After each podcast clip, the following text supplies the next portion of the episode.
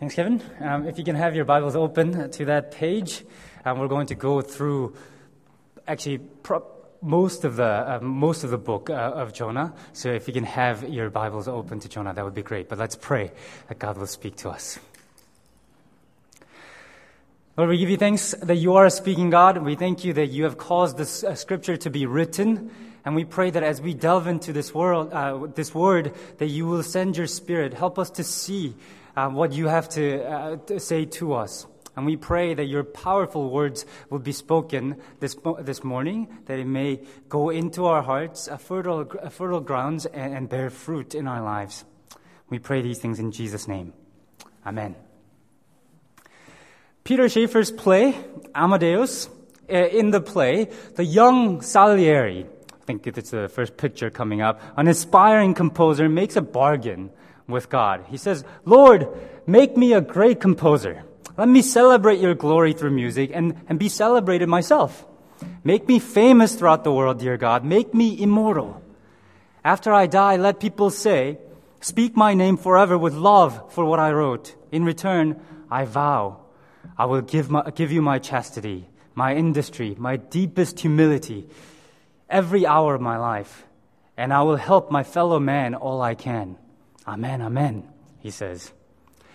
And he, of course, keeps his end of the vow diligently. He keeps his hands off of women, works at his music, teaches uh, music for free, helps the poor.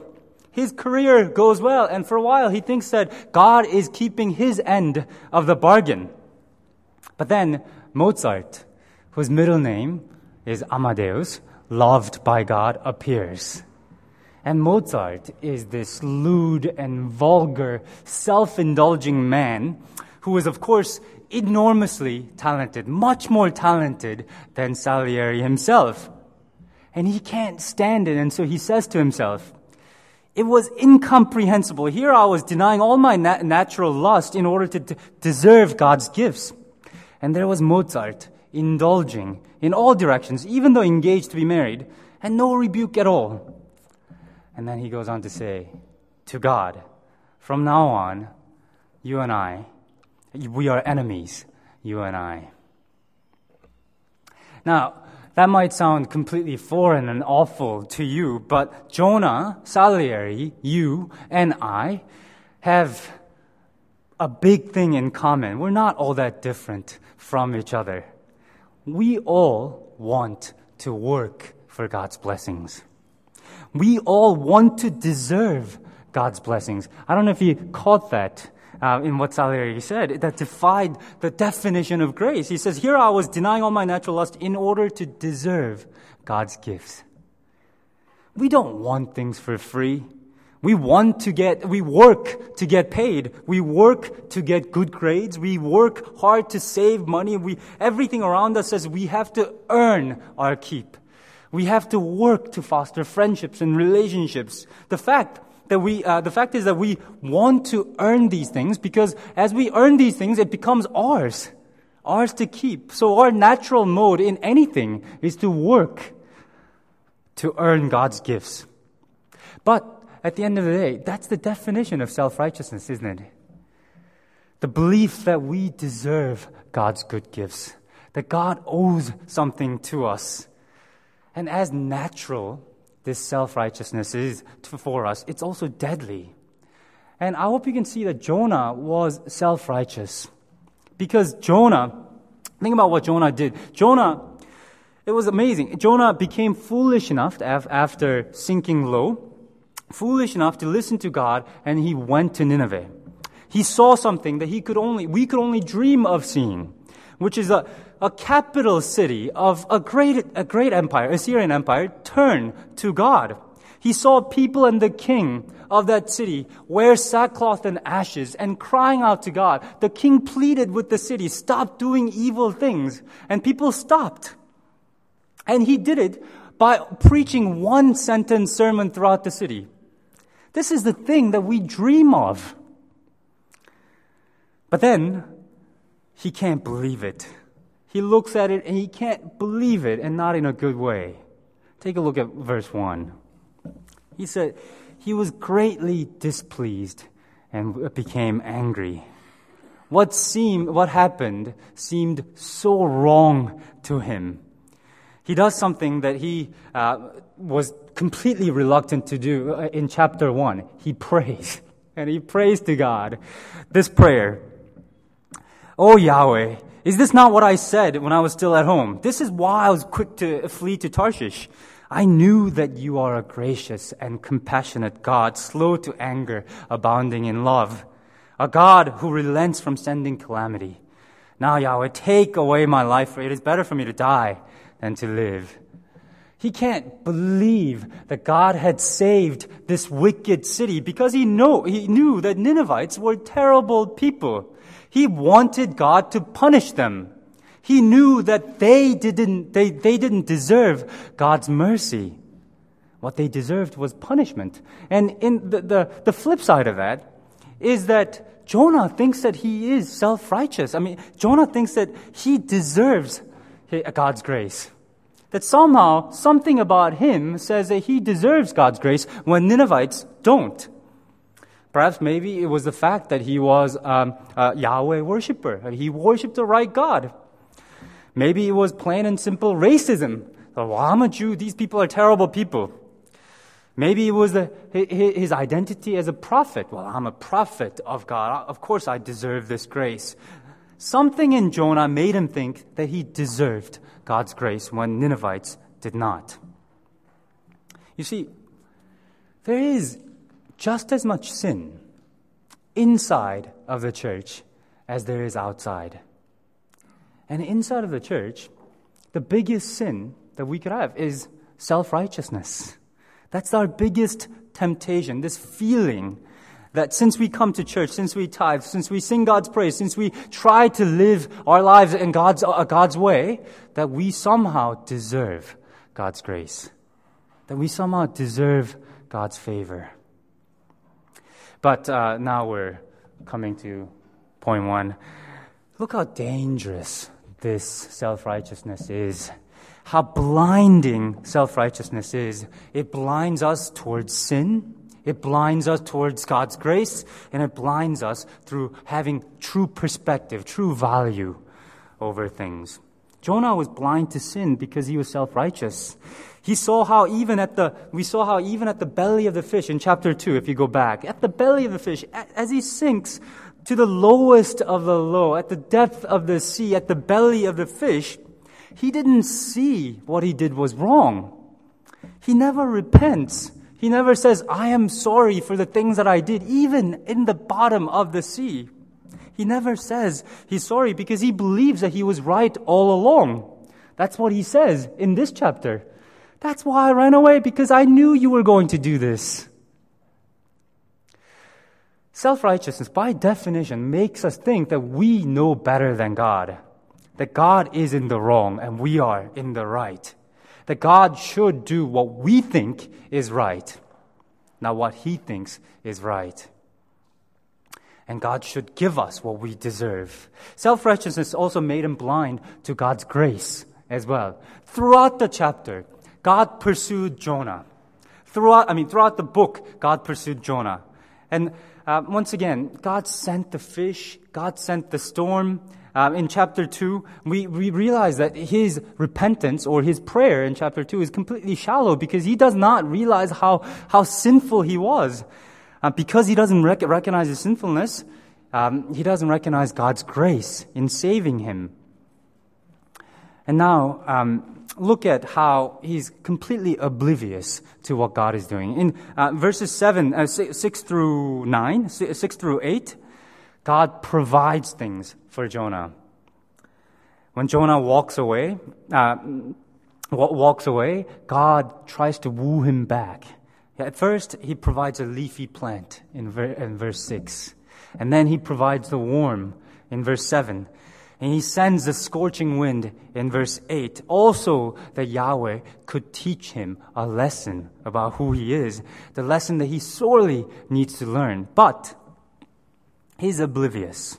In fact, he's so self focused and self absorbed that he doesn't see God in these things at all. He never stops to think, maybe God is trying to do something here.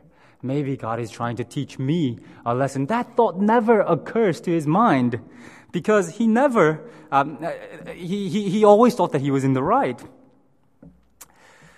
He once again pouts like a child, and in verse 8 he says, Ah, I'd rather die. Self righteous people can't see God or God's grace because they never needed God. They never thought that they needed God's grace. And so it's not something that they're looking for.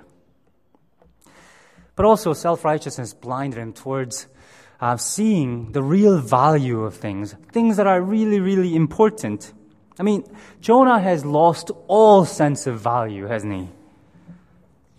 So, when the city starts repenting, he doesn't stay in the city to help people to repent. I mean, say that there was a citywide repentance in Hong Kong. Wouldn't we go out there and help people to see who God is? That's not what he does. He leaves the city and he pouts and he argues with God and he sets up a camp outside of the city. I think because he's waiting to see if maybe God will change his mind and punish these, these people. That's what he's waiting for. He's outside of the city, hoping that God had changed his mind. And then God sends this leafy plant and takes it away with the worm and sends a scorching wind. Um, and he gets really angry, angry enough to die, he says in verse 9. And what God says to Jonah in verse 10 is that you've lost your perspective completely. He says, You value this one plant, one plant that sprang up overnight, that, sp- that, that went away, and it just won. You value this plant more than you value this city and the people, 120,000 children um, who can't tell the left and right, and all the adults and animals there. He says, You have lost perspective. And that's what self righteousness does. We're so angry or we're so self absorbed in what we think is right, we lo- lose perspective uh, of what's important. What's important to God? What should be important to us? Self righteousness is dangerous, but you should know that is the default mode of our being. That's what we want, what we naturally do when we walk away from God. That's the way that we want to operate. We want to work and we want to deserve God's grace. And we think we can earn God's gifts. And so, I think the biggest question, I mean, biggest thing that you should, uh, uh, you should ask is what makes you angry? Because Jonah was an angry man because he was a self righteous man. What makes you angry? What makes you angry at God? What makes you want to walk away from God? For Salieri and Jonah, it was a thought of undeserving people receiving God's grace. That sense of fairness that made him angry. What makes you angry? When good people suffer? When the wicked prosper? When you do everything right, you've come to church and you've lived your life as a Christian, and things just don't go right. You don't get into the right college, right job, your relationships are messy. Is there a sense of entitlement there? God going, God, I know better than how uh, than you and how you should be running my life. You should be running in this uh, running this world. And when you get angry like that, ask yourself, am I blind? Am I have I lost perspective? Am I blind to my sin and how sinful we are? Am I blind to God's grace? What God is doing in my life right now? Am I blind to what's really important? The thing that I'm angry at, is it really that important? Or is there something else that's more important that God is trying to show? Self righteousness is a, uh, that place is a very, very dangerous place to be. In fact, it is a place of idol worship, and that, that is ultimately self destructive. Once again, see how self destructive self righteousness here is. Jonah is an angry man. He's angry in verse 1. He's angry that God is not angry in verse 2. He'd rather die in verse 3. He's angry again when the plant dies, angry enough to die. Jonah's anger is killing him. He's a miserable man. He's a slave to his emotions, his bitterness, his weakness, his idea of God, his idol of God. He doesn't worship God. He worships an idea of God that he invented himself, not God in reality. Remember, go back to chapter 2, verse 8, what he said in his prayer, this self righteous prayer. Chapter 2, verse 8, he says, Those who cling to worthless idols forfeit the grace that could be theirs. Those who cling to worthless idols forfeit the grace that could be theirs. The problem is that as he's praying this, he's thinking about the sailors and the pagans out there, but it's him who is worshiping an idol, an image of God that he invented, not the sailors, not the Ninevites. Jonah is the one who's chasing after the worthless idol because Jonah worships an idea of God, what, what a God that Jonah has invented. So literally, he ran away from the real God in chapter 1. And now he pouts about what the real God in, uh, did in this real world.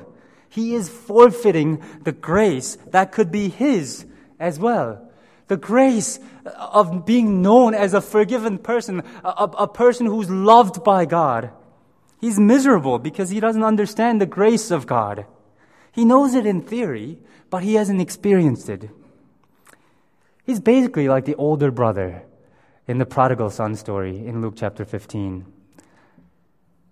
He made, uh, remember the older brother who stays outside? He's mad that, God, that, that his father has thrown this party for the younger brother. And at the end of the story, we're not actually too sure what happened to the older brother. He's, he's outside of the father's house while the party is going on inside of the house. He stays outside. But, and just like that, we're not told whether Jonah actually ever came into God's fold. Chapter 4 ends with the question Should I not be concerned about this great city? Should I not be concerned for these lost younger brothers? And Jonah's answer is not there. We're not sure what happened. He might have repented, I hope. Or he might have been wasted, he might have just wasted away, smoldering in his anger and self righteousness. And if he, if he stayed that way, his anger would have consumed him. He will die in his self created hell. God might just say, well, fine, stay angry.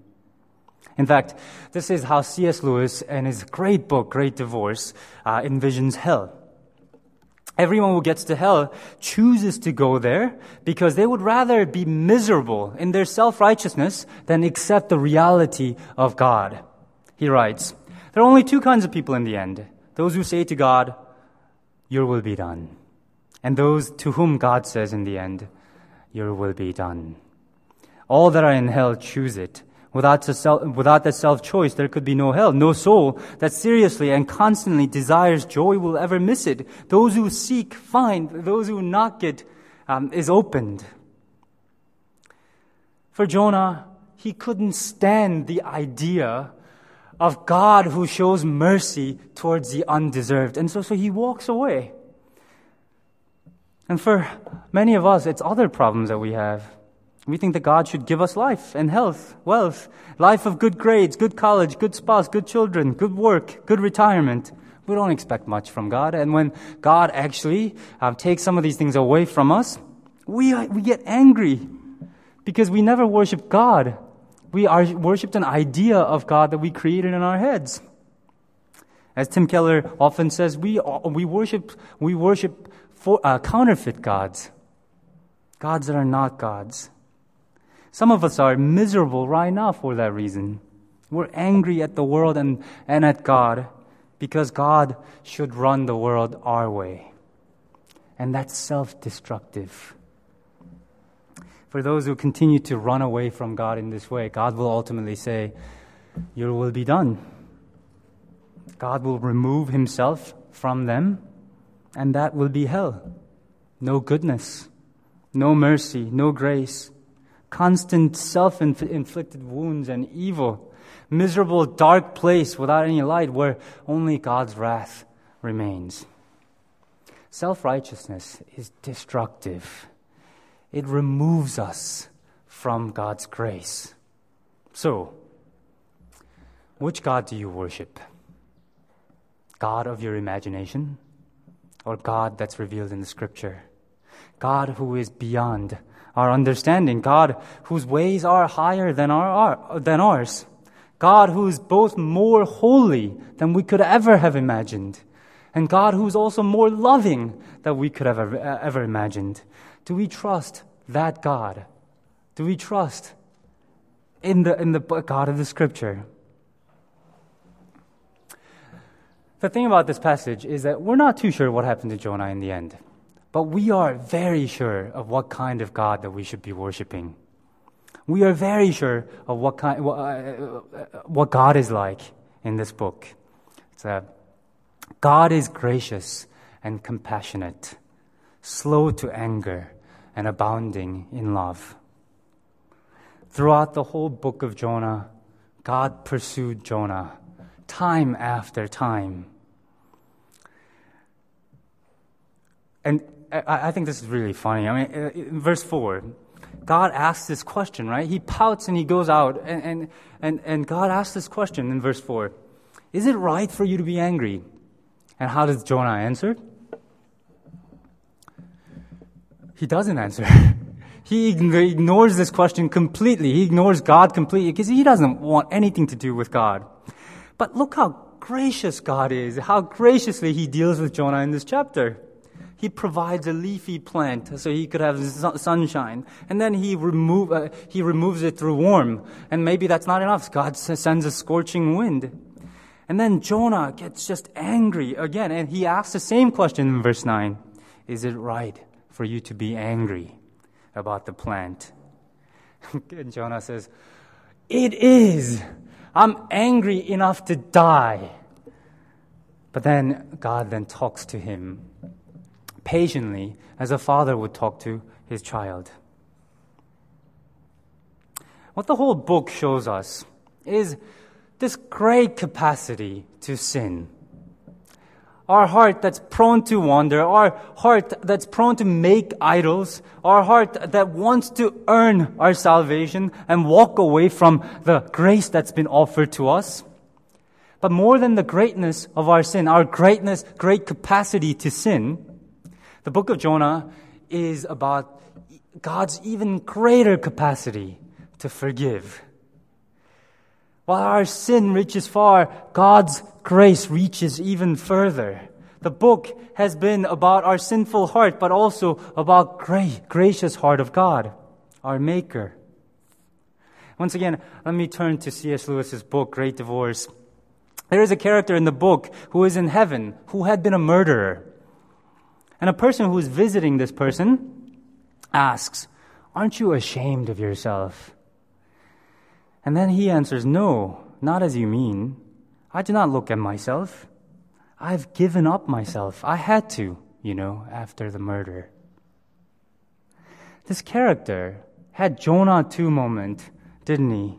The lowest of the low, bottom of the sea, belly of the fish, and he says, at that point, he had to give up himself. He had to give up self righteousness. He had to give up trying to earn his way up. He had to rely on God. He had to rely on God's grace. And to this, the visitor says, Well, he's different. He's lived his life well. He's done his best. He worked. He lived differently. Then he says, I'm not asking for anybody's bleeding charity. At hearing this, the murderer then says, Then do. At once. Ask for the bleeding charity. Everything here is for the asking, and nothing can be bought. Everything in heaven is for the asking, and nothing can be bought, and that's living by grace. Everything that, that, that we could have is by grace. That's living by grace. Everything can be had if we only ask because what we um, uh, uh, because we have now uh, we have now been bought by the blood of Christ. We have been crucified with Christ. And now that the life that we live is not ours, it's Christ living in me. And that means everything that Christ deserves, that everything that Christ earned is ours freely. That's what that means. But it does mean putting aside ourselves putting aside our works, putting aside our self righteousness. We have to learn to live by grace, not by works. That's the, Jonah, uh, that's the lesson that God was trying to teach Jonah. And the lesson that we need to learn all of our lives. Success in Christian life is not based on commitment, discipline, zeal, or holiness, what you have achieved. We're not asking God to come and help us to live our life a little bit better. We're asking God to come and break us, to come and help us to be crucified on that cross so that we could live His life. That God cre- could create us a life that we couldn't even have imagined for ourselves. To be that new creation, one that is unimaginably better, the one that Christ deserves. As we end this series, this book ends with that question Should I not have concern for this great city of Nineveh? And of course, the answer is yes. God showed his concern for the city of Nineveh. And God showed his concern for Hong Kong and London and Sydney and, and, places all around the world. God showed his great concern for all of us because he gave us more than we could ever, ever have imagined. He gave us his son. And in his Son, as he died and rose again, he gives us all that he deserves, all that he earned. And you should be thinking to yourself, I don't deserve this. This grace is scandalous. How could this be? But then, that's the God that we worship. But then, God has always been scandalous in this department. God has been gracious abounding in grace. Praise God. Let's pray.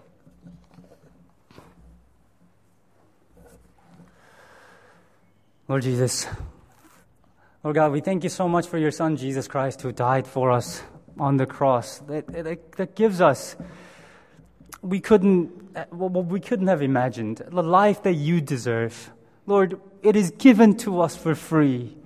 Lord, help us to break free from self righteousness.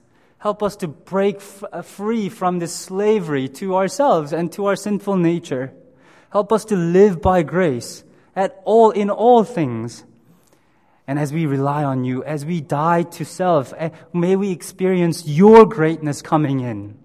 May we experience you becoming greater and us becoming smaller. And may we be a church and a people of God that knows the great power of God and the great grace of God and the great love of God because we depend on you in all things that we do. And may the people in the world see the abounding grace, the scandalous grace that has been offered to them as well through us.